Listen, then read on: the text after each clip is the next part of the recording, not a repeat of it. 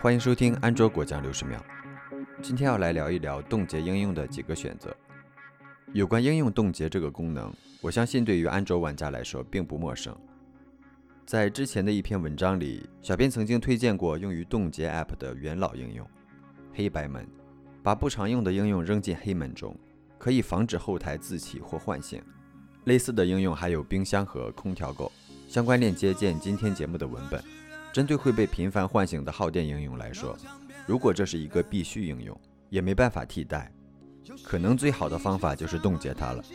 需要说明的是，冻结应用并不会导致应用数据丢失。也就是说，比如我们使用被冻结的应用处理了一些数据，然后冻结它。当我们解冻再次使用应用时，我们上一次的使用数据并不会丢失。上面提到的三个应用中，从应用维护周期、界面和功能性角度，我个人最推荐的是冰箱。感谢收听安卓果酱六十秒，这里是安卓果酱，一个专注于发现和分享安卓周边的写作小众网站。沉默那时候